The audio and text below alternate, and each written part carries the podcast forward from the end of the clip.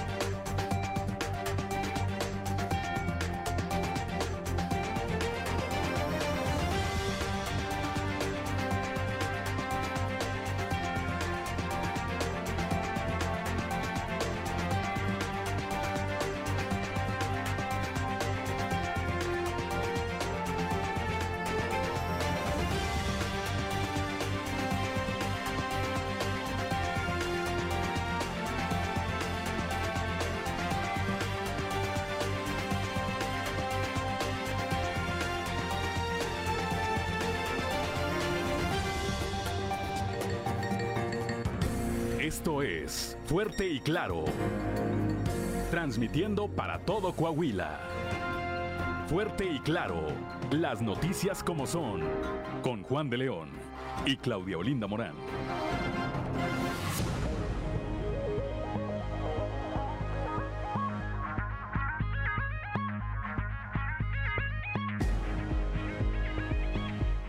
Son las 6 de la mañana, 6 de la mañana con dos minutos de este miércoles 3 de agosto. Es correcto, ¿eh? Miércoles 3. Miércoles 3 de agosto del 2022. Ya estamos en Fuerte y Claro, este espacio informativo de Grupo Región para todo el territorio del estado de Coahuila. Hoy 3 de agosto, por cierto, se celebra a quienes llevan por nombre Lidia.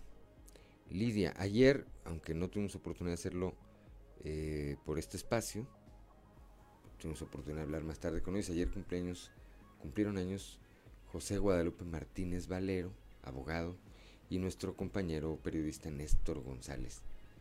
Pues felicidades atrasadas a los dos, que cumplan muchos, muchos, muchos años más. Son las 6 de la mañana, 6 de la mañana con 3 minutos. Y como todas las mañanas, saludo a quienes nos escuchan a través de nuestras diferentes frecuencias en todo el territorio del estado, así como a mi compañera Claudia Linda Morán. Claudia, muy buenos días. Muy buenos días, Juan, y por supuesto muy buenos días a todos los que nos acompañan a través de las frecuencias de Grupo Región, por región 91.3 Saltillo en la región sureste, por región 91.1 en la región centro, carbonífera, desierto y cinco manantiales, por región 103.5 en la región Laguna y de Durango, por región 97.9 en la región norte de Coahuila y sur de Texas y más al norte norte aún por región 91.5 en la región Acuña, Jiménez y del Río, Texas. Un saludo también a quienes nos siguen a través de las redes sociales y por la página de Facebook Región Capital Coahuila. 6 de la mañana, 6 de la mañana con 4 minutos y como todos los días, desde esta hora ya está activada su línea de WhatsApp, el 844 155 6915. Lo repito, 844 155 6915. Esa línea de WhatsApp es de usted, es para usted, es para que se comunique con nosotros o a través de nosotros, para que mande saludos, para que mande felicitaciones, para que nos haga alguna observación sobre algún tema eh, de carácter informativo que le interese. Si quiere mandar usted o hacer una denuncia, alguna observación sobre el actuar de las autoridades, también para eso es esta línea de WhatsApp. Son las 6 de la mañana, 6 de la mañana con 5 minutos. Claudio Linda Morán, una mañana fresca la de hoy. Así es, y a esta hora la temperatura en Saltillo está en 20 grados, en Monclova 28, Piedras Negras 28, Torreón 24, en General Cepeda 19, en Arteaga tenemos 21 grados, Ciudad Acuña 29, en Derramadero al sur de Saltillo hay 18 grados centígrados, Musquis 26 grados, San Juan de Sabinas 27 grados, San Buenaventura 28, Cuatro Ciénegas 26 grados, Parras de la Fuente 21 grados y Ramos Arispe 22 grados centígrados. Pero si quiere conocer a detalle el pronóstico del tiempo, vamos con Angélica Acosta.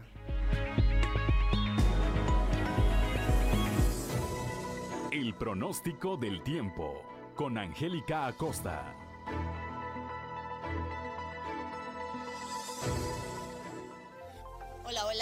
Y maravilloso miércoles ya mitad de semana. Vámonos con los detalles del clima. 31 grados para Saltillo el día de hoy, mínima de 16. Durante el día, mucho calor, muy, muy cálido, por supuesto, un cielo principalmente nublado y por la noche parcialmente nubladito. La posibilidad de precipitación, 25%. Ahí está, vámonos ahora hasta Monclova, 39 grados como máxima para este miércoles, mínima de 26. Durante el día, caluroso. Vamos a tener algo de nubosidad durante el día, por supuesto, y por la noche un cielo parcialmente nubladito, muy cálido también por la noche. 25% la posibilidad de tener lluvia para Monclova. En Torreón, máxima de 38 grados, mínima de 24 durante el día. Vamos a tener periodo de nubes y sol, sin embargo se va a sentir muy cálido, aprovecha tu día.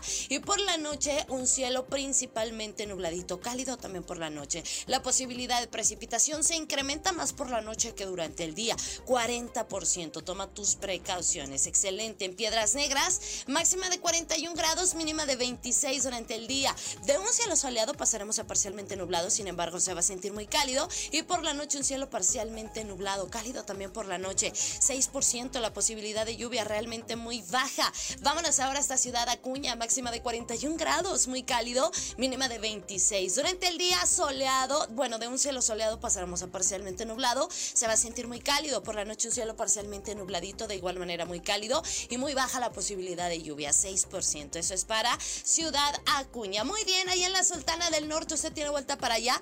Vaya eh, con mucha precaución, tome sus precauciones porque, pues bueno, eh, tendremos mucho calorcito, ¿ok? Hidrátese bastante, 40 grados como máxima ahí para Monterrey, mínima de 22 durante el día. Vamos a tener periodo de nubes y sol, sin embargo se va a sentir muy cálido y por la noche un cielo parcialmente nublado. 3% la posibilidad de lluvia en Monterrey. Amigos, ahí están los detalles del clima. Mañana la información climatológica de nueva cuenta. Buenos días.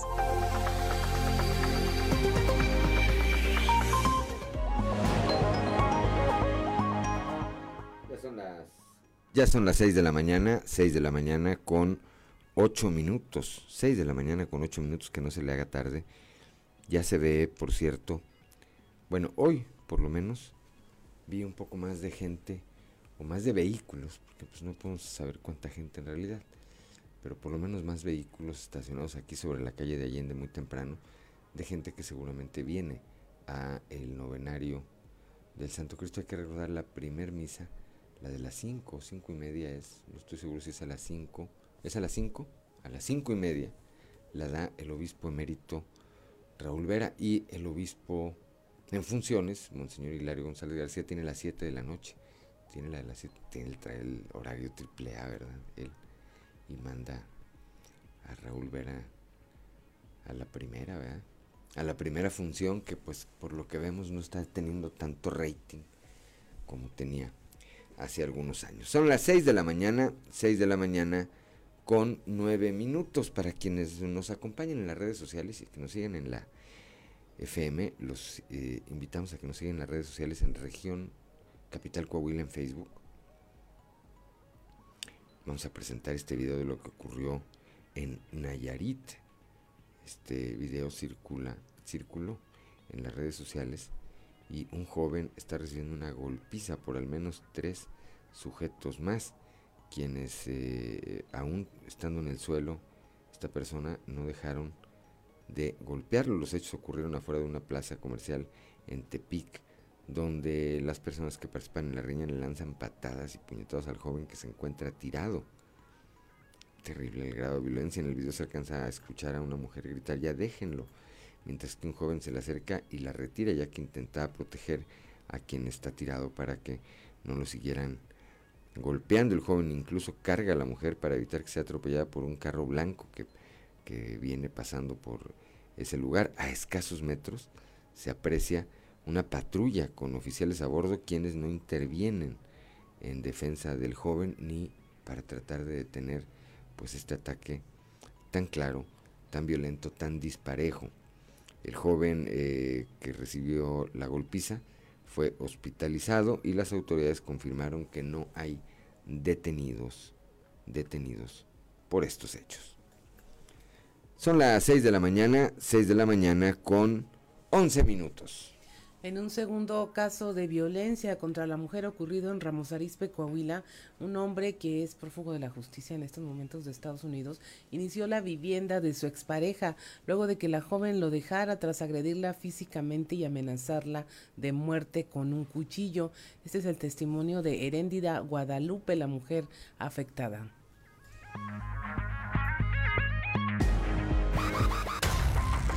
Eh, mi expareja me golpeó y a consecuencia de eso fui a poner una denuncia en el empoderamiento. Yo creo que él al enterarse empezó a actuar más violento y quemó mi casa. Ahorita pues te dejaron te dejó prácticamente en la calle. Sí, me dejó prácticamente en la calle. Estoy viviendo con un familiar, con mis hijos, porque pues no podemos habitar la casa por el estado en el que la casa está. Te arrebató todas las pertenencias. Sí, días antes del incendio vino a, a destrozar todo. Tumbó puertas, quitó ventanas y las tumbó, las rompió, perdón, este, hizo un caos en la casa.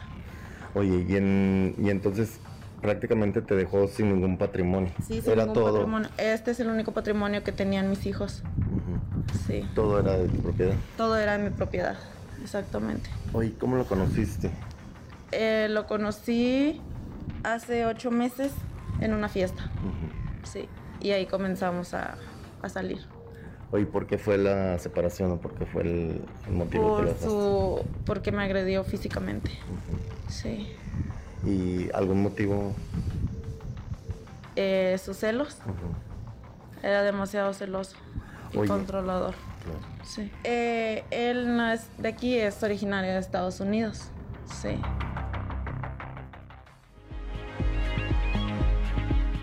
Son las 6 de la mañana, 6 de la mañana con 13 minutos. Vamos ahora allá a la región eh, carbonífera con Moisés Santiago Hernández. Vuelcan camioneta robada tras persecución policíaca en el municipio de Allende. Moisés, muy buenos días.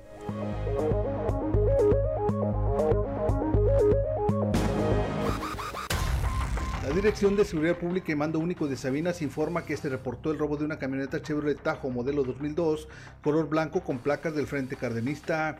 Los hechos ocurrieron en la villa de Agujita aproximadamente a la una de la tarde.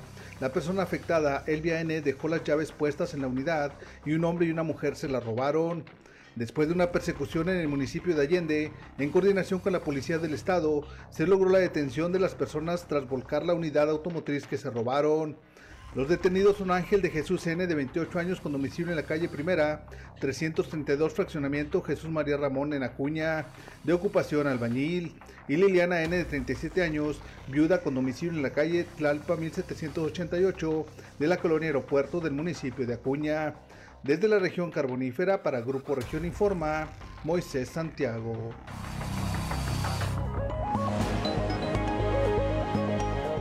Son las 6 de la mañana, 6 de la mañana con 14 minutos. Les mandamos, por cierto, un saludo a Moisés Santiago que le dio un golpe de calor. Así están las temperaturas allá en, eh, de Monclova, pues propiamente de Monclova hacia el norte. Ya las regiones eh, centro, centro desierto, carbonífera, cinco manantiales y norte, pues son mucho más altas las temperaturas que las que tenemos acá en el sureste del estado o incluso que en la laguna Claudia. Así es, sí, no, que se recupere muy pronto ahí. Están muchos líquidos y mucho descanso. Sí. Así es. Son las 6 de la mañana, 6 de la mañana con 14 minutos. Eh, bueno, si nos sigue a través de la radio, lo invitamos a que vea nuestras redes sociales para presentarle este video en donde se vieron momentos dramáticos durante una pelea. Esto fue en Pachuca, Hidalgo. Ahí la Secretaría de Seguridad Pública emitió un comunicado para dar a conocer la versión oficial sobre este video que circula en redes sociales, en donde puede verse como, eh, bueno, un joven saca un arma de fuego de una bolsa mientras había una pelea con dos adolescentes más. Esto en la colonia Matilde de Pachuca. Dio a conocer que eh, inicialmente se recibió un reporte a través del 911 de emergencia. Se notificó la presencia de una persona en posesión de una aparente arma de fuego, imagínese, en un espacio público.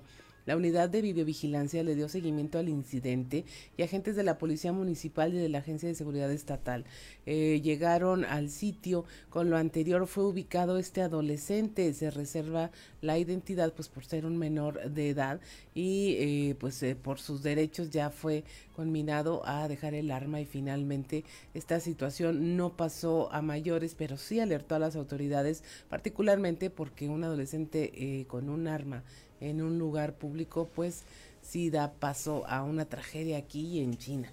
Totalmente, totalmente. Pues es, no tienen el criterio, eh, pues en el temple para traer un arma de fuego y normalmente cuando alguien saca un arma de fuego, pues es para, para utilizarla. Así es. Qué grave. 6 de la mañana, 6, de la mañana con 16 minutos antes de ir a la siguiente nota, ya está eh, abrí yo otra página de Facebook, abrí la de la laguna y no veía el mensaje de don Joel Roberto Garza Padilla. Ya está desde hace rato el, mensaje de don Joel Roberto Garza Padilla desde Ciudad Frontera. Dice, solo entre la gente de bien puede existir la amistad, ya que la gente perversa solo tiene cómplices. La gente interesada tiene socios, la gente política tiene partidarios, la gente de la realeza tiene cortesanos y únicamente la gente buena tiene amigos. Tomado de un pensamiento de Voltaire. Bendiciones. Bendiciones también para usted, don Joel Roberto Garza Padilla. Son las 6 de la mañana, 6 de la mañana con 17 minutos. Antes de ir a lo siguiente, Claudio Morán, le mando un saludo también a mi hermano Marco Antonio Ledesma Villarreal. Tuve oportunidad de saludarlo eh, antier.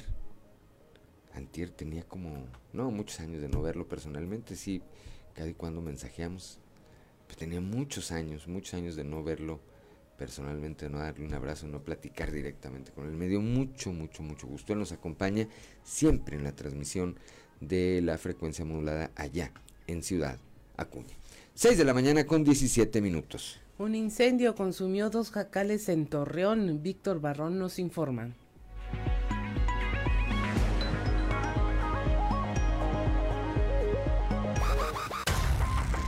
Se registró un incendio que consumió dos jacales, esto en el fraccionamiento San Agustín del municipio de Torreón, sin que resultaran personas lesionadas ni intoxicadas. Autoridades informaron que el siniestro se registró en la calle Jaime Torres Bodet, sitio al que acudieron elementos del cuerpo de bomberos. Las familias propietarias de las humildes viviendas perdieron todas sus pertenencias, ya que el fuego arrasó por completo con las estructuras de madera, lámina y cartón. Hasta el momento se desconocen las causas del incendio, aunque de forma extraoficial se habla de un posible cortocircuito que habría iniciado las llamas. Para Grupo Región reportó Víctor Barrón. Son las 6 de la mañana, 6 de la mañana con 18 minutos. Vamos a ver quienes nos siguen en las redes sociales y a escuchar quienes nos siguen a través de la frecuencia modulada, lo que ocurrió ayer cuando el secretario de Gobernación, Adán Augusto López, dialogó o dialogaba con representantes, con madres de personas desaparecidas. Eh, una de las madres, al reclamarle al secretario, pues le dijo que no creía en ninguna autoridad y el secretario le dijo, pues yo tampoco confío en usted. Escuchemos. Nosotras, como mujeres este, mexicanas, le solicitamos de verdad que nos reciba, que platiquemos. Ya, estoy platicando con ustedes. Pero queremos un documento firmado y sellado, ¿no? Yo le voy, a ver señora, ¿usted confía en mí? De verdad yo no confío en nadie. Bueno, pues yo tampoco confío en usted. No, y le voy a decir que yo, yo soy una madre de una desaparecida. a ver. Y por eso mismo no confío Este es de en las autoridades. Yo necesito papel, Por eso. confirma y sé.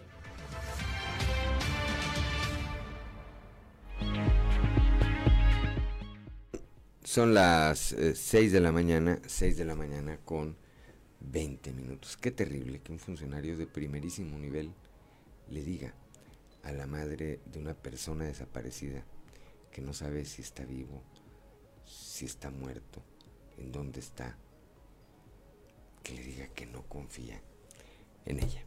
Bueno, pues ahí tiene usted. Son las 6 de la mañana, 6 de la mañana con 20 minutos. Le recuerdo, su línea de WhatsApp es el 844-155-6915. Vamos antes a un consejo G500. Son las 6 de la mañana, 6 de la mañana con 26 minutos para que nos acompañen a través de la frecuencia modulada, Claudia, que escuchábamos. Escuchamos a Crazy Loco con Aerosmith. Este es un éxito de 1994 y pues el vocalista y líder de la banda es Steve Tyler. Muy bien. Bueno, pues ahí está esa melodía, 6 de la mañana con 26 minutos. Así es, y continuamos con la información. Si usted nos sigue a través de la radio, lo invitamos a que vaya nuevamente a nuestras redes sociales, porque, eh, miren, para mostrarle este video en pleno partido, un jugador de fútbol argentino golpea a una mujer árbitro en la nuca. Finalmente se lo llevaron las autoridades detenido, pero este video se hizo viral por esta agresión. El incidente se dio tras una falta cobrada por el juez, misma que detonó la ira de este hombre que cobardemente pues dio un golpe por la espalda a la silbante. La agresión se dio en una liga llamada Tres Arroyos de este país sudamericano que suele dar la nota por el tema de violencia en materia de fútbol. El hombre finalmente, el jugador, quedó detenido por esta agresión pues eh, básicamente por la espalda le dio en la nuca, imagine usted, y pues el video ahí se lo vamos a dejar en nuestras redes sociales para que usted vea eh, lo ocurrido durante este partido de fútbol. 6 de la mañana, son las 6 de la mañana con 27 minutos. No, una agresión. Todas las agresiones, ¿verdad? Pero esta fue más cobarde que cualquier otra. Primero porque lo hace por la espalda y después porque lo hacen contra una mujer. A mí me parece que pues el hecho de que lo hayan detenido y sancionado pues parecería poco para el nivel de la agresión. Son las 6 de la mañana, 6 de la mañana con 28 minutos. Vamos rápidamente a la portada del día de hoy de nuestro periódico Capital, que en su nota principal destaca esto de lo que vamos a estar hablando más adelante. Crisis de agua en Nuevo León podría atraer empresas a la región centro. Más adelante vamos a platicar de esto. Eh, diputados locales consultados ayer por nuestro compañero Raúl Rocha, pues dicen que todavía no saben si se van a reelegir o no el próximo año. Hay que recordar que el próximo año hay elecciones, se va a renovar la gubernatura del estado, pero se renueva también el poder legislativo local. Escalan saltillenses el pico de Orizaba por una buena causa. 14 montañistas saltillenses, eh, bueno, pues lograron esta hazaña para eh, cumplir un reto y donar sillas de ruedas a personas que las necesiten y estén en un grado de vulnerabilidad. Busca la Narro negociar agua con aguas de Saltillo. La Universidad Autónoma Agraria Antonio Narro busca negociar con la empresa para municipal los derechos de dos pozos dentro de sus instalaciones. Más adelante también tendremos este reporte aquí en la capital del estado, dentro del primer maratón de obras Saltillo nos une. El alcalde José María Fraustro puso en marcha trabajos para rehabilitar áreas para la práctica de diversas disciplinas deportivas. Por otro lado, todo está listo para que el próximo viernes eh, arranque la carrera.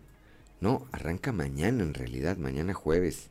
Arranca esta carrera eh, Coahuila 1000 Desert Rally 2022 en la que participan, bueno, pues eh, una cantidad importante de corredores a bordo de racers, de cuatrimotos y vehículos todo terreno. Ayer el gobernador se declaró listo para tomar parte en esta eh, competencia, convivencia, eh, y por cierto estuvo en el transcurso del día verificando que la rotulación de su vehículo fuera la correcta, fue un negocio aquí.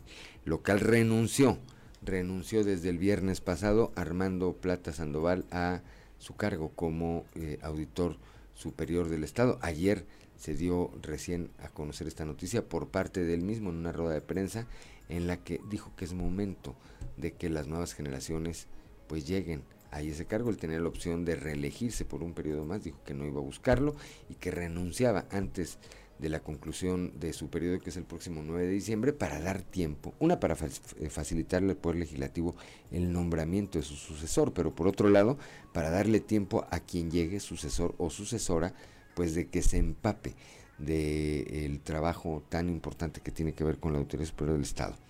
Bueno, más adelante también le vamos a detallar ese tema. Aquí, en la región sureste, el presidente de la CANIRAC, Eder López dice que a pesar de que han subido prácticamente todos los, los insumos de la industria restaurantera, ellos no han incrementado los precios, pero no sabe cuánto más puedan aguantar sin, sin subirlos. Eh, por último, el día de ayer el secretario de Inclusión y Desarrollo Social, Manolo Jiménez Salinas, presentó las actividades que desde el ICOJUVE se llevarán a cabo en Coahuila durante el mes de agosto, las cuales concluirán con la entrega del Premio Estatal de la Juventud Somos Jóvenes 2000 22 que encabezará el gobernador Miguel Riquelme. Son las 6 de la mañana, 6 de la mañana con 31 minutos, que no se le haga tarde. Vamos ahora a nuestra columna en los pasillos.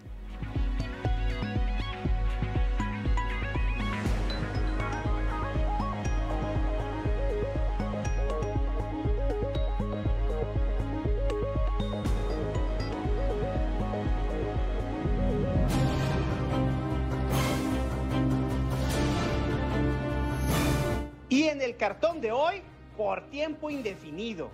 Y este cartón es tan bueno que no necesita palabras para entenderse.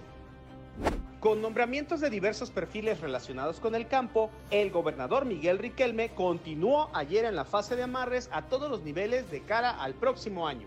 Y si bien no fueron los primeros, tampoco es de esperarse que sean los últimos. Por lo pronto, Ramón Verduzco González, Isaías Montemayor Ortiz, Teodoro Arguijo Hernández y Juan Alejandro de Luna González ya están en funciones. Estuviste practicando, ¿eh? Antes de darle sus cargos a los nuevos funcionarios, el Gober acudió a verificar personalmente cómo había quedado la rotulación del vehículo con el que participará en la Coahuila 1000, junto a los demás corredores que por varios días atravesarán prácticamente el estado. Misión cumplida, muchachos. Vámonos. Por Acuña, reportaron ayer el hackeo de la cuenta de WhatsApp del alcalde Emilio de Hoyos que dicen hay ratos en que ya no sabe cómo salir adelante de tanto compromiso que hizo para llegar a la alcaldía y que ahora simplemente no puede cumplir. ¡Nos descubrieron! En Torreón y recuperándose favorablemente de un percance, convalece el exdiputado Marcelo Torres Cofiño, quien recibe diariamente parabienes y buenos deseos de familiares y amigos por una rápida recuperación. Curioso, pero desde el primero de junio, el obispo de Saltillo, Monseñor Hilario González, designó al presbítero Jesús Arturo Galeana Sánchez como el nuevo canciller de la diócesis de Saltillo en sustitución del padre Tony, quien falleció el pasado mes de mayo y llama la atención que este nombramiento se anuncie dos meses después de que González García lo haya formalizado. ¿Qué jugada fue esa?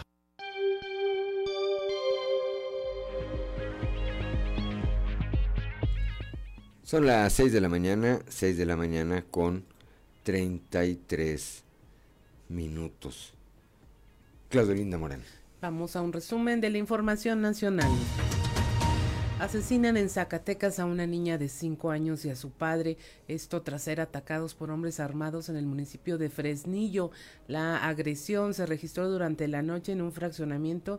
De acuerdo con las autoridades, luego del ataque la niña quedó lesionada, pero falleció en el hospital ya cuando recibía atención médica. Suman 91 casos de viruela del mono en el país, hay 50 sospechosos, estos se acumulan en 15 estados y se están se analizaron a 236 personas con las características y síntomas del virus. La mayoría de los casos se han registrado en la Ciudad de México con 45 contagios, seguida de Jalisco con 22. Nuevo León, Tabasco y Veracruz tienen tres casos cada entidad. El Estado de México, Oaxaca, Puebla y Quintana Roo, dos casos. Coahuila se mantienen cero. Encuentran tan solo en una semana a 143 migrantes hacinados en trailers. Se han dado estas detenciones en un solo día, el lunes primero de agosto. Se logró la identificación de 45 migrantes que viajaban hacinados en el compartimento oculto de un tractocamión. Desaparece el papá de Yoawi, el niño que cantaba la canción emblemática de Movimiento Ciudadano. Esto lo reportaron ya dirigentes del partido él, esto ocurrió en, el, en Valparaíso, Zacatecas, a las 13 o, a las 15 horas de ayer. El señor José López, padre de Joawi, desapareció en esta localidad. Ya hay una denuncia por parte de Dante Delgado, dirigente de Movimiento Ciudadano. Señaló que se mantienen en comunicación con las autoridades de Zacatecas, así como a nivel federal, para que se le otorgue protección a Joawi y su familia. Evita Caro Quintero su extradición. Un juez federal en México concedió al presunto narcotraficante Rafael Caro Quintero la suspensión definitiva de la orden de extradición a Estados Unidos. Con ello se aprueba el pedido de la defensa de que el detenido permanezca en el país hasta que se resuelva el amparo definitivo en un tribunal de apelaciones. Y una niña mexicana de tan solo 12 años de edad descubrió un asteroide. Se trata de Ashley. Ella es originaria de Jojutla, Morelos fue reconocida por la NASA luego de descubrir un asteroide identificado como 2021 FD26, al que ella tendrá derecho a ponerle un nombre toda vez que se conozca su, su órbita. Mientras tanto, pues ella busca ser ejemplo entre las niñas de su edad de que los sueños sí pueden cumplirse. Ella es Ashley Martínez Ocampo. Y hasta aquí la información nacional. Son las 6 de la mañana con 37 minutos. Vamos rápidamente a un panorama informativo por el estado. Comenzamos con Guadalupe Pérez, allá en la región centro. Por crisis de agua, empresas de Nuevo León pudieran ser atraídas a esa región. Esto lo señala el presidente de Canacintra, Alejandro Loya. Guadalupe, muy buenos días.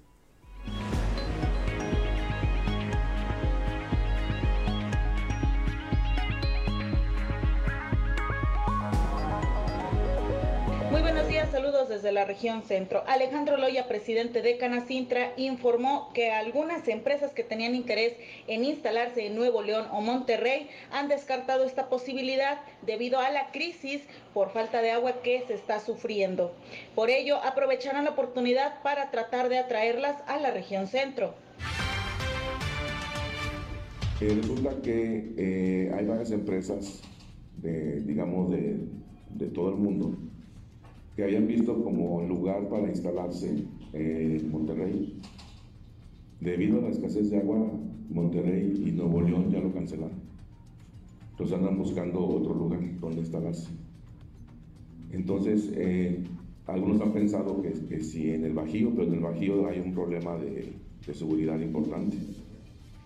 ¿Se podría aprovechar esta situación? Exactamente, es el momento de aprovechar ¿Qué empresa es? Inversiones son, son empresas de, de Asia, es lo que voy a decir. ¿Qué eh, de rama automotriz. Y este, eh, quieren invertir eh, una cantidad de más o menos, de, este, es muy grande, de mil millones de dólares para construir una planta completa aquí en, en México. Para el mercado mexicano, el mercado norteamericano, etcétera, ¿no? Desde la región centro, para Grupo Región Informa, Guadalupe Pérez. Son las 6 de la mañana, 6 de la mañana con 39 minutos. Bueno, pues esto pudiera ocurrir, ¿eh? La crisis de agua en Nuevo León no es cosa menor. pasó de ser algo mediático a ser algo totalmente, totalmente real. Y las manifestaciones de enojo de impotencia de la ciudadanía, pues las vemos todos los días en las redes sociales. Y al gobernador no se le ocurren, pues más que puras ocurrencias. 6 de la mañana con 39 minutos, vamos rápidamente a un consejo. No, no vamos a un consejo G 500 vamos entonces en un momento más a una pausa. Más adelante le vamos a platicar, eh, en un momento más habrá nuevo auditor superior del Estado renunció. Renunció el fin de semana pasado Armando Plata Sandoval. 6 de la mañana con 40 minutos, una pausa y regresamos. Acompañan a través de la frecuencia modulada en las diferentes regiones del estado. ¿Qué escuchábamos? Escuchábamos, por supuesto, a Aerosmith ahora con eh, la canción Crying, llorando, también de Steve Tyler y bueno, pues es un éxito eh, del que se recuerda que su videoclip estaba protagonizado por Alicia Silverstone, su primera aparición eh, pública y pues bueno, fue un éxito de 1993. 1993. Son las 6 de la mañana con 46 minutos. Vamos con Raúl Rocha, aquí en el sureste del estado. Ayer, Armando Plata Sandoval, auditor superior del estado, anunció en una rueda de prensa que el viernes pasado presentó su renuncia anticipada al Poder Legislativo. Raúl, muy buenos días. ¿Qué tal compañeros? Buen día. Información para hoy. Coahuila contará con un nuevo auditor superior del Estado tras la renuncia que presentó Armando Plata por razones personales, pero quien cumplirá con sus funciones hasta el último día de su actual periodo que es el 9 de diciembre. En rueda de prensa informó que a pesar de que legalmente puede ir por otro periodo, se va después de 15 años en el cargo, ya que no comulga con la idea de perpetuarse en el mismo. Entonces he aportado al Poder Legislativo la, la, la disponibilidad de mi parte de separarme de mi cargo y el escrito ya lo presenté el viernes pasado, hace dos días hábiles. ¿Para qué? Para dos cosas. La más importante, facilitar el proceso legislativo del cambio. El segundo periodo de sesiones está muy cargado de leyes de ingresos, de presupuestos y de los demás puntos que aportan eh, a la legislatura correspondiente. Entonces, eh, eh, propiamente, también lo hago porque estoy seguro que el cambio necesita tiempo. Si yo entrego en diciembre, quien, quien me supla, quien, quien ocupe el cargo de auditor superior, pues va a tener cinco días hábiles para enterarse del informe, del resultado y demás. Entonces, básicamente, el hecho de anticiparme eh, este periodo de dos y tres meses es favorecer la agenda legislativa, que se trabaje en convocatorias debidamente, etcétera, y también, muy importante, que quien llegue como auditor superior tenga tiempo suficiente para empaparse de los Esta es la información para el día de hoy. Buen día. Son las 6 de la mañana, 6 de la mañana con 49 minutos. Aquí en región sureste también ante el alza de los insumos alimenticios, la Canirac, la Cámara de la Industria Restaurantera, pues se resiste a aumentar los precios. La información con nuestra compañera Leslie Delgado. Buen día, informando desde la ciudad de Saltillo. Ante la alza de insumos alimenticios, la Cámara Nacional de la Industria de Restaurantes y Alimentos Condimentados, Canirac de Saltillo, se resiste a aumentar los precios en sus menús. Al respecto, el presidente de la Cámara, Eder López, indicó que la inflación del 8% que se ha disparado nacionalmente es un signo de alarma para los restauranteros. A continuación, escucharemos la declaración. Así es, eh, hay incrementos en el precio de la tortilla, no solamente en eso, pues ya vimos todo, también el aguacate subió, el, huevo, eh, toda la canasta básica está subiendo, los productos importados, la carne, eh, pues estamos tratando de mitigar esto, pero pues sigue como les comento, si, si, si sigue el, el, alza de precios, pues ya tendremos que buscar otras medidas. Hasta la fecha no hemos hecho un incremento de precios eh, más del que se hizo a, principios de año. Afortunadamente la hemos notado buena afluencia de, eh, los comensales, no ha sido algo que todavía llegue a, afectar en tal grado, es algo que nos preocupa, pero también nos estamos ocupando en, tratar de no, no aumentarle estos precios al, consumidor y pues bueno, hemos tenido buena afluencia aquí en nuestros restaurantes y esto también se debe a que estamos en una región en la cual hay trabajo, hay seguridad eh, y pues también mucha oferta gastronómica. Agradezco la intervención y deseo que tengan un excelente día.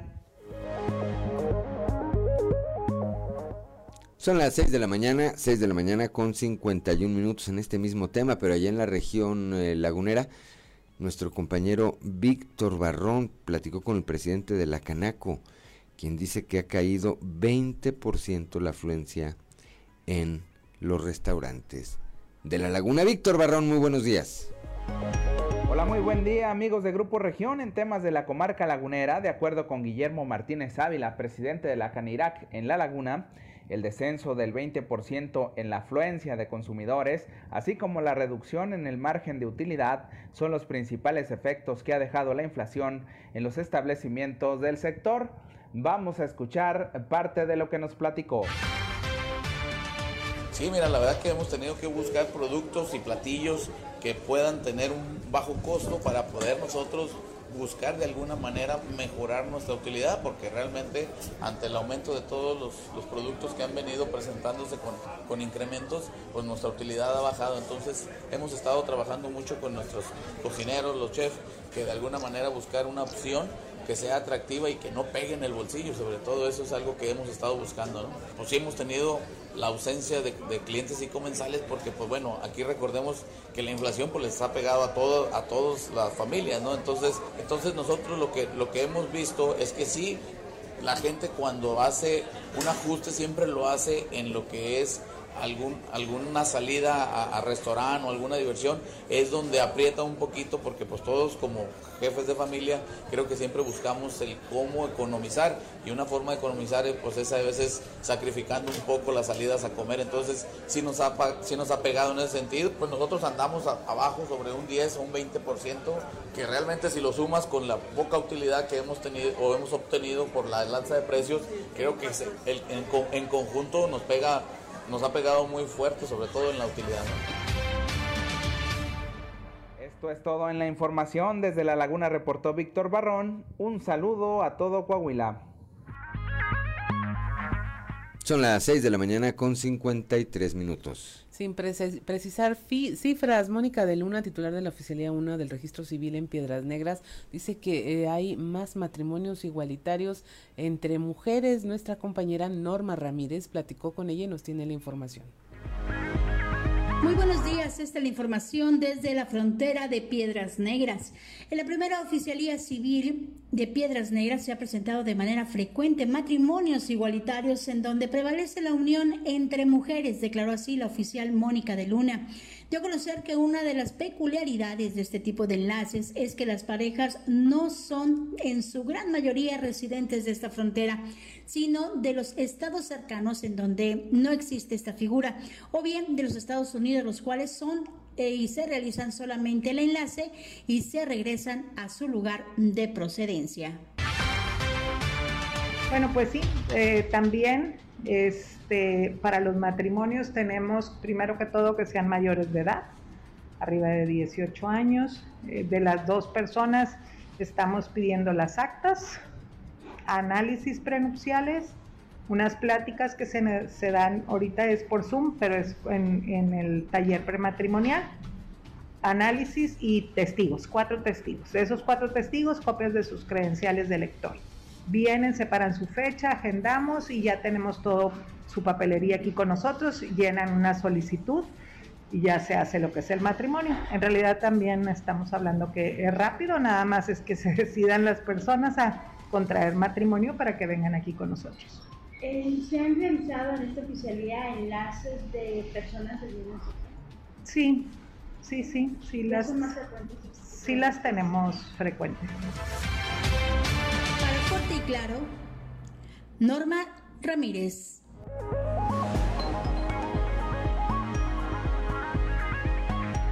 Son las 6 de la mañana, 6 de la mañana con 55 minutos. Vamos rápidamente a un consejo G500. 7 de la mañana con un minuto. Si usted nos sigue a través de la radio, escuchó a Aerosmith con Dream On, el primer éxito de esta banda.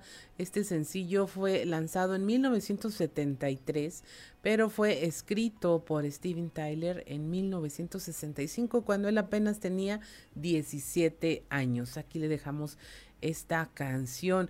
Y mire, eh, hoy es miércoles 3 de agosto y si usted quiere saber qué ocurrió un día como hoy, vamos a las efemérides con Ricardo Guzmán. 1, 2, 3 o'clock, 4 o'clock, rock. ¿Quiere conocer qué ocurrió un día como hoy? Estas son las efemérides con Ricardo Guzmán.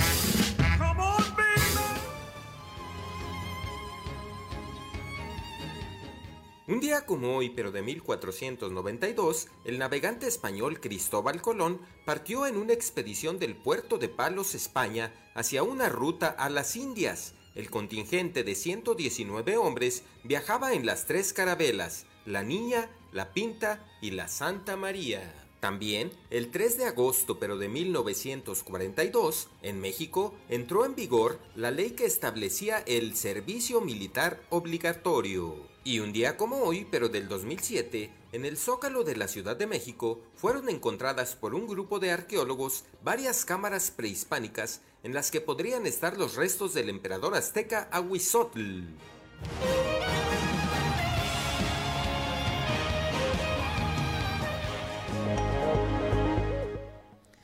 7 de la mañana con 3 minutos. Continuamos con la información allá en el norte, en Ciudad Acuña.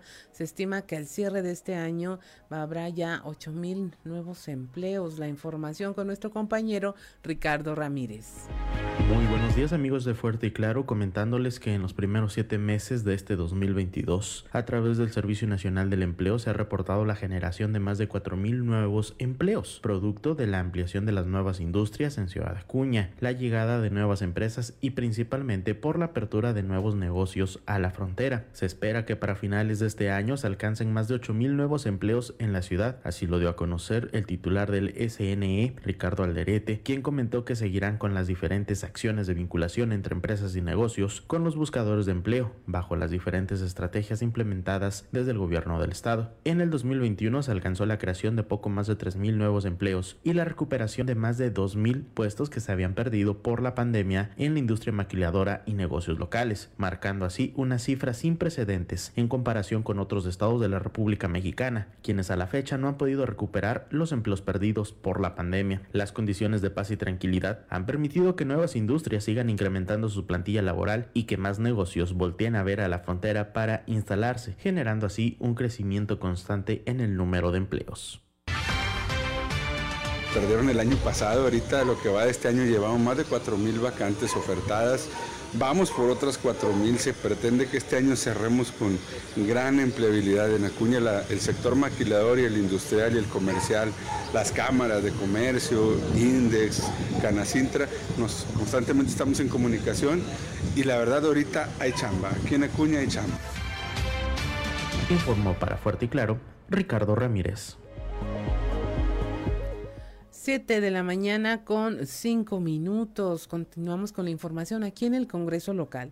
Los diputados eh, dicen que aún no piensan en la reelección que... Eh, eh, porque pues en nueve meses básicamente son los que faltan para la una nueva elección para renovar el Congreso del Estado. Ellos dicen que aún no deciden si se lanzan o no. ¿Usted qué opina? Vamos a escuchar a la diputada Lisbeth Ogazón este escenario político, pues hay mucho, este, no te podría decir qué en específico, pero bueno, vamos a ver qué se acomoda y qué, qué es lo que voy a buscar.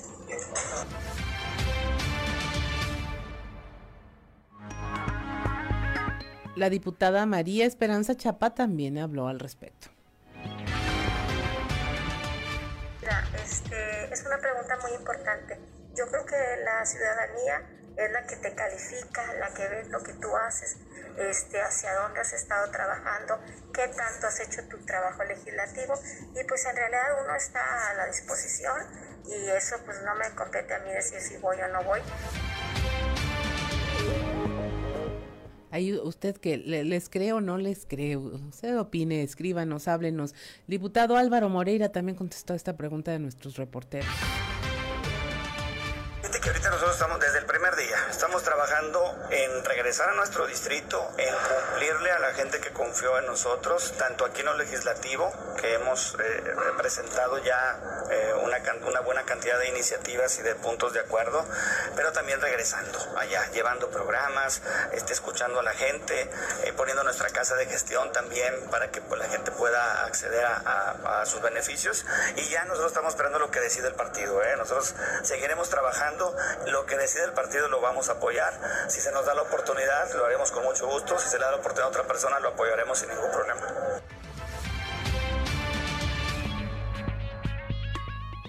Ni sí ni no, a ver qué dice el diputado Ricardo López Campos. No, no, no, no, no, no, que creo que eso es especulación, que eso es grilla.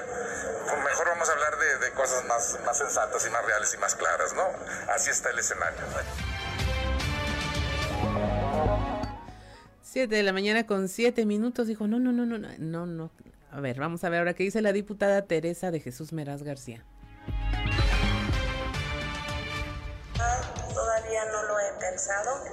Sí me estoy aquí trabajando y sé que estoy haciendo un buen trabajo. Si la ciudadanía confía en mí, si me lo piden, claro que sí.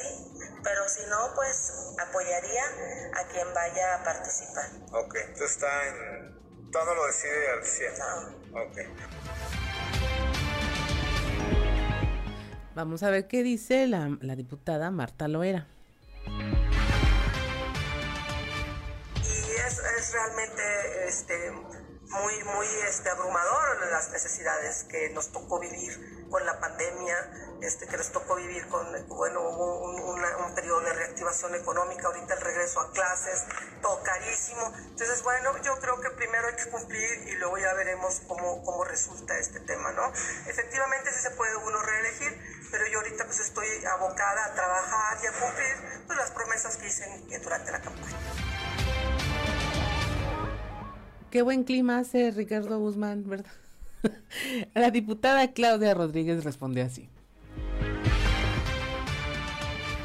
Fíjate que no, lo he pensado, te voy a ser sincera, no lo he pensado. Yo creo que ahorita mi meta es terminar esta legislatura con un buen sabor de boca y saber que hice algo y que trabajé, ¿no? Este, yo creo que ya cuando se vayan acercando el tiempo, pues ya a lo mejor va a empezar ese mm, cosita que, que te empiece a hervir, que, que a lo mejor quieres, ¿no? Seguir trabajando pero no es algo la verdad que estaría yo buscando. Yo creo que ahorita mi única meta es terminar esta legislatura con la, con la frente en alto y con un buen sabor de boca. Y finalmente tenemos el comentario de la diputada Guadalupe Ollervides. Honestamente, tenemos tanto que hacer todavía que pensar en una reelección o en un proceso electoral sería adelantar de mi parte. En lo personal, no. Hoy mi prioridad eh, es otra y bueno, pues eh, tenemos que trabajar el primer compromiso que es este, cumplirle al quinto distrito. Ya cuando se acerquen los tiempos veremos.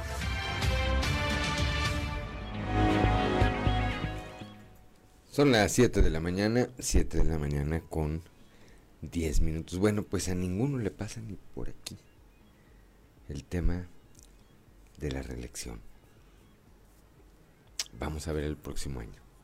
No, pues ni siquiera hay que esperarse el próximo. Yo, yo creo que a finales de este año ya veremos la manifestación de algunos de ellos. Pero, no, no. pero es que no, ahorita no. Es el López Campos que dice, no, no es grilla, es grilla. Pues, ¿qué grilla? No, pues es una pregunta, hombre. Oiga, voy a buscar reelegirse. Tienen el derecho legalmente reelegirse. Pues genuinamente y legítimamente pueden decir, sí, queremos reelegirnos. O como dijo eh, la diputada Guadalupe Yervides, a ver, no son los tiempos. Llegado el momento, tomaré una definición. Así Pero de eso a molestarse, o a decir que es grilla, pues grilla, ¿por qué? Pero bueno, Claudia Rodríguez dijo, no, yo no, no va. No Quiero va. terminar y ya. vamos a ver si es cierto. Sí. Ahí quedan los testimonios este, grabados, ¿verdad? Así es. Para ver qué ocurre, qué ocurre. Eh, pues yo repito, no el próximo año, en unos en unos meses apenas. 7 de la mañana con 11 minutos, Claudio Linda Morán. Así es, y llegó el momento de nuestra conversación del día de hoy y eh, me da mucho gusto platicar con Isamar. Ella, eh, pues realmente está en un momento muy difícil. Ayer en redes sociales empezó a circular la, el fallecimiento de Rubí Dupri, una chica trans eh, que pierde la vida y eh, gracias a Carlos Llamas, a Carla Llamas, nos logramos contactar con Isamar, que es una de sus mejores amigas, y queremos que nos platique qué ocurrió, qué nos puede compartir de esta historia. Sabemos que apenas acababa de lograr su cambio de nombre, su identidad oficial, y eh, ahora, pues lamentablemente, están tratando de conseguir ayuda, fondos para poder sepultar a Rubí. Muy buenos días, Isamar. Eh, te agradecemos mucho que accedas a conversar con nosotros esta mañana en este tiempo que yo sé que te resulta muy difícil, pero que te agradecemos si es que esto ayuda no solo a compartir la historia de Rubí, sino pues que también ayudar a sus familiares en estos momentos. Así es, muy buenos días. ¿Cómo están? Buenos días. Buenos días, Isamar. Cuéntanos, ¿qué ocurrió? ¿Cómo te enteraste de esta noticia? Pues, Este, Esto fue el sábado por la noche. Yo me encontraba con unos amigos y este, pues en realidad yo no sabía que ella había regresado a Monclova.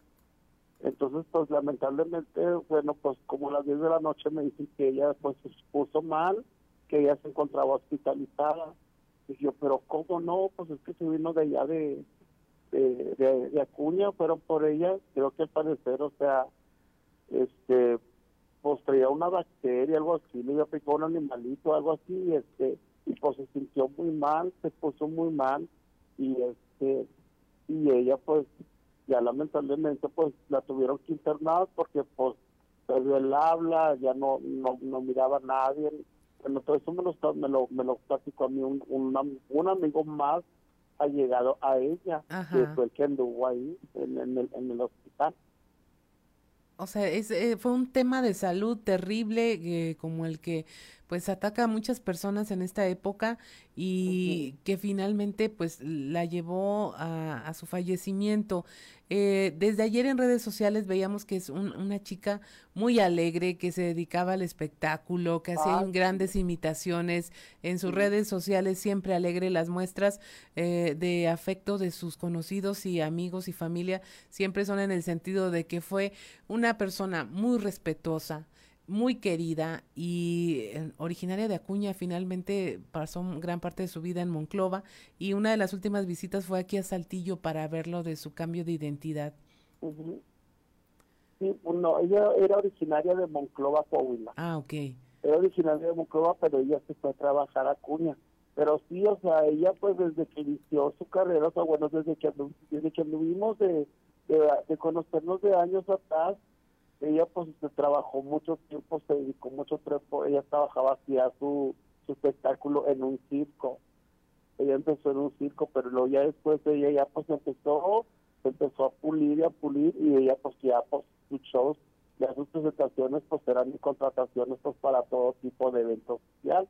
Sí. Y este, y pues su mayor favorito de artistas de ella era hacer, imitaba a Gloria Trevi y a Selena, que eran sus favoritas. Así es. Ahora, cuéntanos, Isamar, eh, ¿qué necesidades hay en este momento para la familia? ¿Cómo se Pues, pues, puede ayudar? Yo, yo tengo entendido que el tema de la seguridad social es muy difícil para todos, este, y que pues nadie prácticamente estamos preparados para un evento de esta naturaleza. Sí, no, pues muy difícil. Pues, este, pues en el caso de ella, pues ahorita, pues lo que estamos, este, nosotros, pues, a la gente que gusta apoyar, pues más que nada, este, pues los gastos funerarios, los gastos funerarios y pues los, pues el entierro y, todo eso, porque pues en realidad, como nosotros le dijimos a su hermano y a su mamá, usted va a contar el apoyo con todos nosotros, hay gente de Saltillo que quiere apoyar y este, y pues usted no se preocupe, mientras la comunidad pueda, podamos apoyar, adelante. Usted pues no se preocupe mientras este porque vinieron muchos amigos anoche, amigas, a chicas trans y pues y pues gays de todo hubo anoche ahí en nuestro acompañamiento y, y pues todos o pues con posibilidades de, pues, de hacer eventos y apoyar más que nada para recaudar fondos pues, para ella, para dárselos a su mamá pues, para pagar lo del, lo del entierro y este, más que nada pues, todo lo que se lleve en la, en la capilla de velación. Así es. Y Samar, yo te quiero preguntar porque es como un tema muy recurrente eh, en las personas transgéneros. No hay seguridad social, no hay acceso a servicios de salud, les cuesta mucho dinero poder atenderse ante cualquier eventualidad porque los trabajos a los que acceden todavía ahora en estos tiempos carecen de toda protección. ¿Es esto real? Pues, eh, pues es, muy difícil, es muy difícil, es muy raro, o sea, la, a la persona que la aceptan, que le dan el trabajo, o sea, es muy difícil, o sea, lamentablemente, pues, pues por lo regular, pues muchos, pues, se tienen que ir por otros lados, ¿verdad? En, pues, el momento de, pues, pues prostituirse y todo eso, este, andar haciendo, o sea, pues, por las calles, así, pero, pues, gracias a Dios, pues, ella creo que estaba trabajando en una empresa, allá en Acuña y este pero para una chica trans este andar trabajando o sea que la o sea, pues, estable en una empresa o alguna otra parte bueno pues creo que es, muy poco que las, que las acepten en algún trabajo así Así es, ese es un tema pendiente para nosotros como ciudadanía y para las autoridades, para que todas las oportunidades sean iguales para todas y todos. Eh, Isamar, ¿cómo ayudar? ¿A dónde se pueden contactar con ustedes? Eh, tengo entendido que había por ahí alguna cuenta donde se podía depositar alguna ayuda a quien así lo deseara y, pues hacer ser parte de eh, quienes puedan ayudar a la familia de Rubí.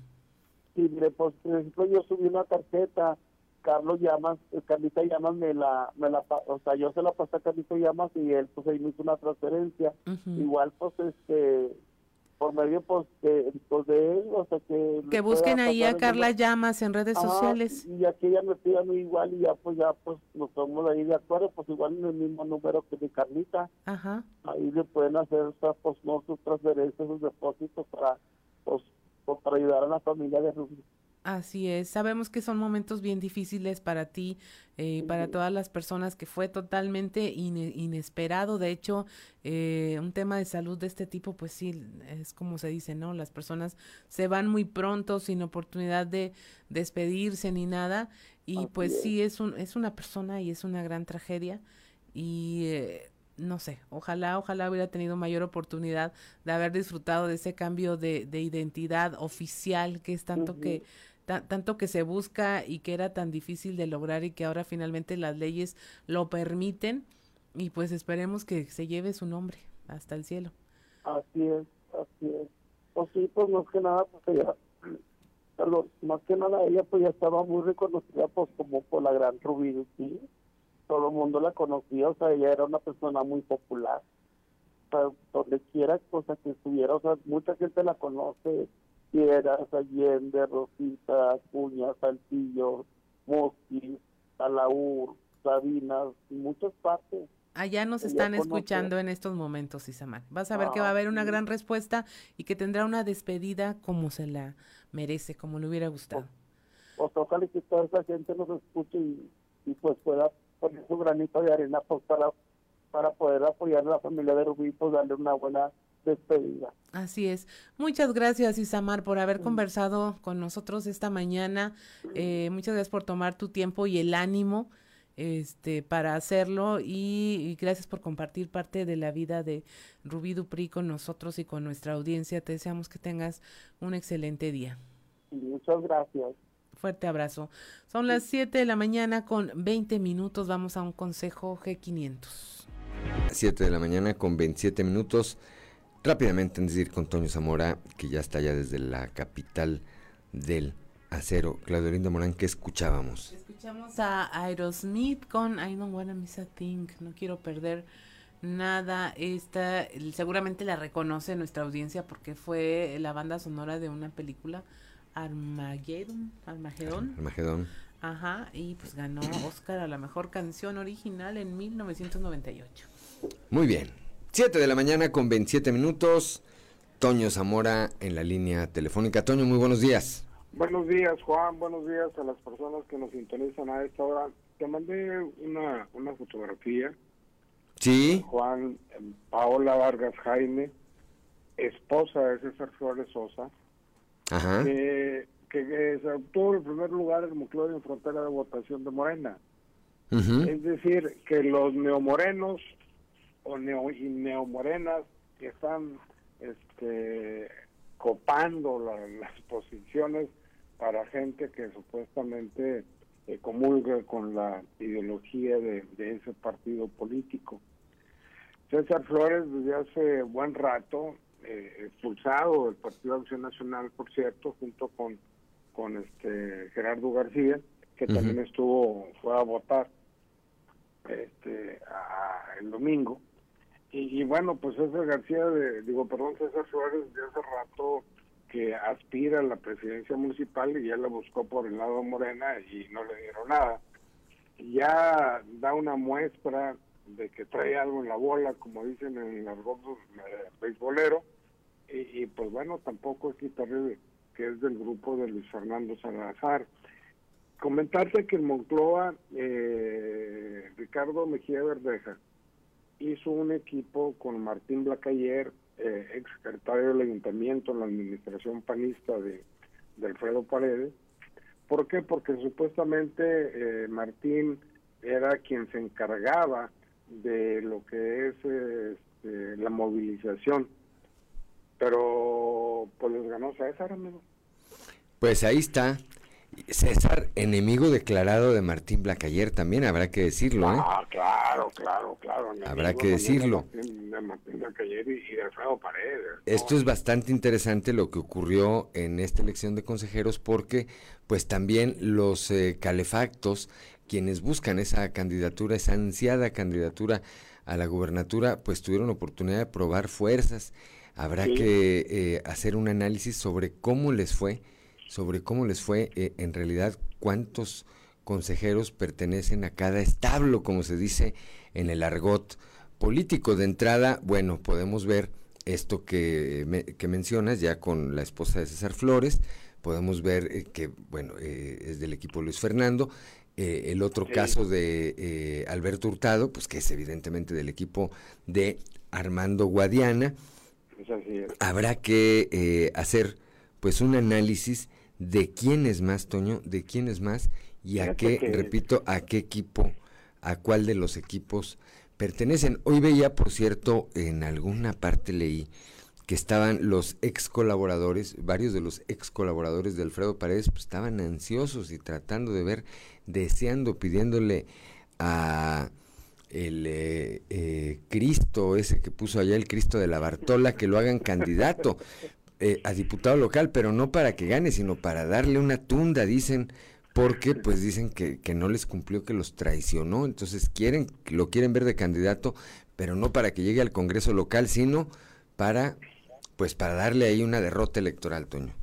Pues este, sí, yo no sé si anden molestos o no, Juan. Lo, lo que sí te puedo decir No, es pues que- te puedo decir que Martín, Ma- Martín Blacayer no creo que ande Ah, muy no, contento, no, ¿verdad? Martín, Ma- Martín Blacayer sí lo odia totalmente, ¿no? De, de- desde que se enfermó Martín de COVID, cuando regresó, Alfredo Paredes no quería que regresara a trabajar a la presidencia municipal, pero se tuvo eh, arreglo pues la enfermedad, salió bien y dijo, no, pues yo regreso porque regreso. Sin embargo, ya las cosas fueron diferentes y quien hacía el manejo político ya no era Martín Blacayer, sino otras personas, ¿no? Ahí sí queda claro. El tema es de que Martín Blacayer en esta elección cuando menos demostró eh, no ser eh, todo lo que dijo ser. Es decir, eh, se comprometió a ganar eh, la elección en Moclova, no pudo. Es que, a ver, no es lo mismo de secretario del ayuntamiento que de no secretario del ayuntamiento, Toño. O sea, si hay una diferencia Pues sí. con presupuesto y sin Sí, presupuesto. eh, ¿eh? Eso, lo, lo dijiste, es un presupuesto. Pero la, la subsecretaría de, de- de seguridad, ¿a poco no tiene nada? Mucha. Que no se invierte en los municipios, que están todos regados los municipios porque porque no tienen ni para ni para el uniforme de los policías y tiene que entrar el Estado a resolverles. Pero bueno, Esas son otras brocas. Quiero comentarte, Juan, que se reactivó la producción en AMSA, la planta 2, después de, varios días de, estar en paro total. Eh, la primera, eh, la producción el día de ayer o hasta hoy en la mañana fue de 3.952 toneladas y que para hoy se programaron 4.500, es decir, lo que estaba produciendo 4.500 toneladas diarias. Esto es una buena noticia para la gente. Funcionó la mexicanada, como ayer lo comentábamos con Claudia, eh, de, en vez de parar por dos meses como algunos lo contemplaban, de ahí mismo trabajadores, pues bueno, esto ya se dio y ya empezó, reempezó la producción. Eso es buena noticia, mi Bueno, pues en tanto siga produciendo, eh, es la garantía de que hay empleos, de que hay eh, desarrollo, de que hay movimiento económico allá en la región en la región centro. La pregunta de los 64 mil, ¿y si ya le pagarían a los proveedores, Toño? no creo. Quiero decirte nada más así rápidamente, que la constructora que hizo la chamba cobró por adelantado. De ahí sácale nada más conclusiones, es decir, ¿quieres que te venda? Págame. ¿Quieres que te haga una chamba? Págame. No, pero que cuando termines o todavía ahorita la mitad y al final la otra mitad, no, págame todo. Por Adela, ¿verdad? Eh, es por Adela, es lo que, lo que lo, que sucedió con esta reparación ahí de, la banda que transporta el, coque al, al, torno. El constructor dijo, sí, sí les hago la chamba, pero brínquenme. Y tuvieron que brincar. Por Adela y si no, no hay cariño, Toño. No hay cariño, así es. Bueno, pues gracias como siempre a Toño Zamora. Platicaremos el día de mañana. Dios mediante, Toño. Hasta mañana, Juan. Son las 7 de la mañana, 7 de la mañana con 34 minutos. Continuamos, continuamos con la información. La Universidad Autónoma Agraria Antonio Narro busca negociar con Aguas de Saltillo los derechos de dos pozos que están dentro de sus instalaciones y donde el municipio quiere que intervenga como conciliador. Esto lo señaló el rector Mario Alberto Vázquez Vadillo.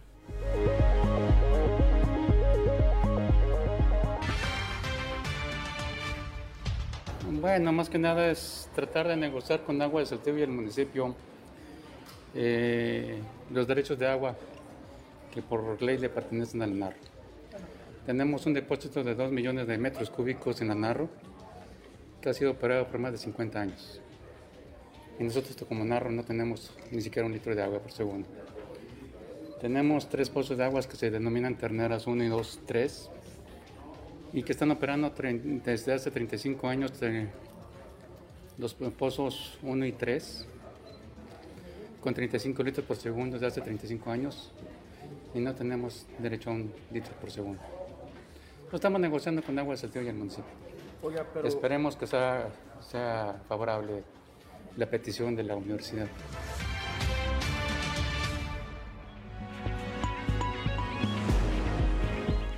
Son las 7 de la mañana, 7 de la mañana con 36 minutos, que no se le haga tarde.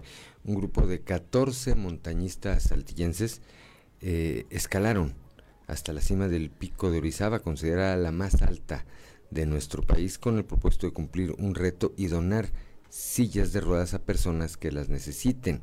Esta hazaña fue compartida por Rito Sandoval, uno de los alpinistas que eh, dio este testimonio a través de su cuenta oficial de Facebook. Un grupo de 14 montañistas saltillenses alcanzaron llegar a la cima del pico de Orizaba, considerada la más alta de México, con el propósito de cumplir el reto y donar sillas de ruedas a personas que las necesiten y estén en una situación vulnerable. Dicha hazaña fue compartida por uno de los alpinistas en su cuenta oficial de Facebook. Anteriormente ya habían llegado hasta la cima del volcán Isla Cihuatl el cual tiene una prominencia de 1.560 metros y cabe señalar que este grupo está integrado por exveteranos y miembros activos de la Cruz Roja y el Cuerpo de Bomberos de Saltillo. No obstante, el montañista detalló que lograron llegar a la cima a las 9 de la mañana del pasado lunes y expresó que sentía una gran satisfacción por concluir un reto más. Con una altitud de 5.636 metros sobre el nivel del mar, el Pico de Orizaba es la montaña más alta de México, la séptima más alta del planeta con su prominencia de 4.000 922 metros y el segundo volcán más alto de Norteamérica, informó para Grupo Región Leslie Delgado. Son las 7 de la mañana, 7 de la mañana con 38 minutos. En el municipio de Torreón se contarán con dos nuevas fuentes de abastecimiento de agua potable, como son las de Ciudad Nazas y Senderos, mismas que estarán operando en las próximas semanas. Así lo anticipó el alcalde Román Alberto Cepeda González. Afortunadamente muy bien, ya la siguiente semana inauguramos el primero, la, la siguiente la otra también, que sería eh, en Nazas, Ciudad Nazas, y luego sigue Senderos también, que ya afortunadamente hemos tenido suerte, la parte que seleccionamos para que nos marcaran los pozos ha tenido mucho éxito y todos los que hemos, eh, afortunadamente hasta el día de hoy, han, sacado un volumen importante para poder dar respuesta y solución a todo. ¿Ese de Sendero fue el que iban a rentar, no? No, no, no, no, este es nuevo. Ah, es un pozo nuevo, estrictamente nuestro, en el que la artesanías llegan casi hasta los 50 litros, que es una, una región o un área de Torreón que no es fácil este, sacar ese volumen de agua. Afortunadamente, pues, Dios nos ayuda y tenemos muy buen volumen, tanto en la compresora como en NASAS, como en todos los que hemos hecho, hemos tenido un buen volumen. Nosotros esperamos que el de Real, que viene a dar una, respuesta también a la parte de, del oriente de la ciudad, al margen de los acuerdos que se hagan con pozos particulares. Estos que faltan, que están pendientes. Llevamos ya cinco. Ya con este es el quinto de ocho y inmediatamente vamos a iniciar con los otros tres.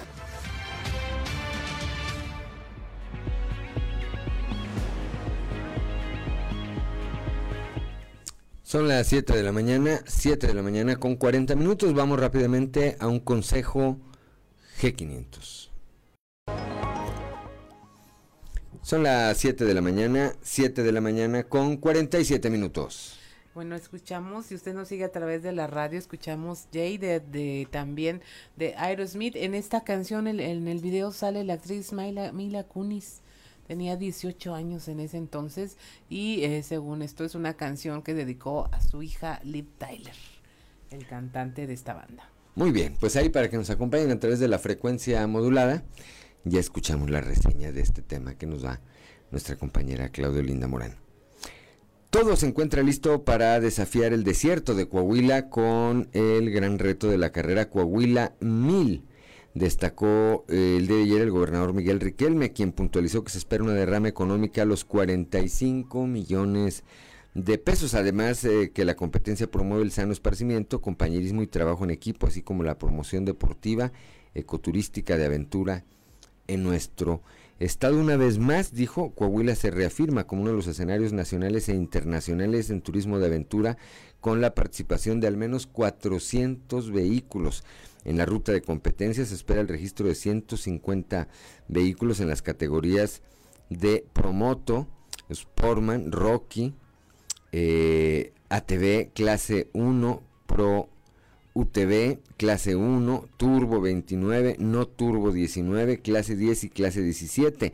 En la de turismo se espera la participación de 250 vehículos. 7.48 de la mañana continuamos con la información. Eh, dentro del primer maratón de obras de Saltillo nos une, el alcalde José María Fraustro Siller puso en marcha trabajos para rehabilitar áreas para las prácticas de diversas disciplinas deportivas. Uno de estos proyectos es la rehabilitación de las canchas de fútbol en el Parque Jesús Carranza, obras que se encuentran al 60% de avance. Con estas obras, dijo, se van a beneficiar de manera directa a cientos de deportistas de todas las edades quienes en poco tiempo tendrán de nuevo espacios dignos para la práctica de este deporte, señaló el alcalde. Agregó que gracias al apoyo del gobernador Miguel Riquelme, la capital del estado cuenta con múltiples opciones para la práctica deportiva y que ahora se trabaja en los espacios que requerirán de mantenimiento.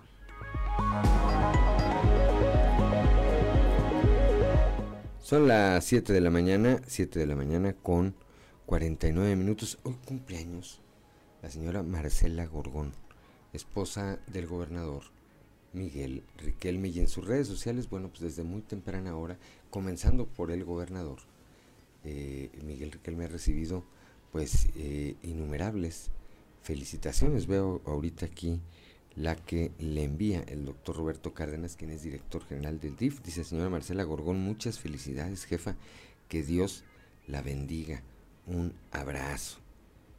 También eh, decíamos, eh, veo por aquí la felicitación que también muy temprano le puso el gobernador Miguel Riquel. Me dice, hoy cumpleaños la mejor madre, abuela y esposa. En este día tan especial, agradecido por tu trabajo y compañía, te deseo lo mejor. Feliz cumpleaños, Marcela. Bueno, pues una felicitación, una felicitación para la señora Marcela Gorgón. Son las 7 de la mañana, 7 de la mañana con 50 minutos. El día de ayer el gobernador Miguel Riquelme entregó varios nombramientos, entre ellos al ingeniero Ramón Bredusco González como subsecretario de Concentración y Enlace Interinstitucional de la Secretaría de Desarrollo Rural, al licenciado Isaías Montemayor Ortiz como subsecretario de Fomento Agropecuario, a Teodoro Arguijo Cachito, a matamorense, amigo mío además, como subsecretario de Operación Regional, y al ingeniero Juan Alejandro de Luna González como director general de la promotora para el desarrollo rural de Coahuila. Dijo con quienes estaremos trabajando por el bien de nuestro estado. Curiosamente todos ellos tienen un factor común. Yo no estoy diciendo que por eso los hayan nombrado, aclaro, eh, para que luego no vayan a decir que dije no. Estoy diciendo que los nombraron seguramente porque tienen mucha capacidad para hacer lo que saben hacer relacionado con el campo, pero todos tienen una característica en común. Son muy amigos, creo que deberán ser amigos todavía porque las cuestiones políticas no tienen por qué atravesarse en las verdaderas amistades.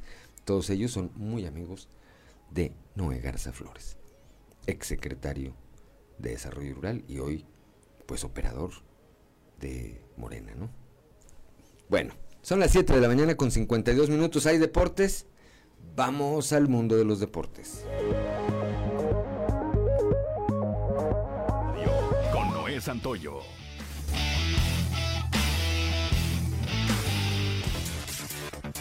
El mexicano Javier Chicherito Hernández se encuentra envuelto en una gran polémica al ser captado en un video al arrojar una bandera de México al piso y negar un autógrafo a un aficionado. Chicherito recientemente fue captado también negando dar un autógrafo a un niño y con este nuevo escándalo que circula en redes sociales, los aficionados están criticando fuertemente al delantero mexicano. La mañana de este martes fueron presentados los nueve refuerzos del Sporting de Gijón por su nuevo propietario Alejandro Iragorri en el estadio del Molinón ante cerca de 10.000 aficionados que se encuentran ilusionados por ascender al máximo circuito. El Sporting realizó la presentación de Cristo González, José Alfino, Pablo Insúa, Paul Valentín, Juan Otero, el mexicano Jordan Carrillo, Cali Izquierdos, Johnny y Conte, quienes a partir de este próximo fin de semana cuando arranque la liga, cargarán con las ilusiones de una afición que ha respaldado el nuevo proyecto de Gorri. En una noche de volteretas dominada por las ofensivas, los Yalos Rojos del México vencieron 16 carreras a 10 a los araperos de Saltillo al abrir la serie en el estadio Alfredo Jarfelú. Este resultado le da a los pingos la oportunidad de abrir la postemporada en casa. El día de hoy, Zaraperos y Diablos se enfrentan por segunda ocasión en un encuentro de siete entradas, en el que se verá el duelo de abridores zurdos entre Miguel Peña y Bernardo Flores Jr de la mano de un gran trabajo monticular de Rafael Pineda en su regreso como abridor, junto a cinco producidas de Nick Torres, los algodoneros de Unión Laguna se impusieron 11 carreras a una a los sultanes de Monterrey en el primer juego de la serie celebrado ante una gran entrada en el Estadio de la Revolución. El día de hoy en el segundo encuentro estará en la loma de los disparos Jordan Guerrero por los de la comarca y Joander Méndez por los de la Sultana del Norte mientras que los aceleros de Monclova se quedaron con el triunfo por pizarra de 11 carreras a una ante los rileros de Aguascalientes, choque en el que además los pupilos de Matías Carrillo ligaron su juego 15 conectando al menos un cuadrangular. Todo esto en respaldo a Buddy Bauman, que tiró 5 entradas de calidad. Resumen Estadio con Noé Santoyo.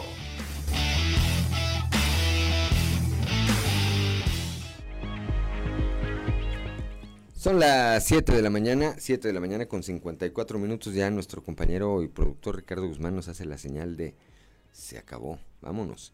6 de, 7 de la mañana, perdón, 7 de la mañana con 54 minutos. Nos vamos esta mañana de miércoles. Eh, miércoles 3 dijimos, ¿verdad? Miércoles, miércoles 3.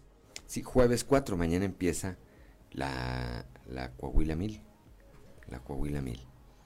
Este, gracias a Ricardo Guzmán en la producción, a Ricardo López en los controles, a Jonathan Estrada, ¿verdad? Somos primos, yo soy de León Estrada, Jonathan Estrada que hoy nos visitó muy temprano, eh, a Ociel Reyes y Cristian Rodríguez, Cristian Rodríguez y Ociel Reyes que hacen posible la transmisión de este espacio a través de las redes sociales, a Claudio Lima, eh, Olinda Morán como siempre por su acompañamiento, pero sobre todo le agradecemos a usted el favor de su atención. Nos esperamos el día de mañana a partir de las 6 y hasta las 8 de la mañana aquí en Fuerte y Claro, un espacio informativo de Grupo Región bajo la dirección general de David Aguillón Rosales. Yo soy Juan de León y le deseo de verdad que tenga usted el mejor de los días.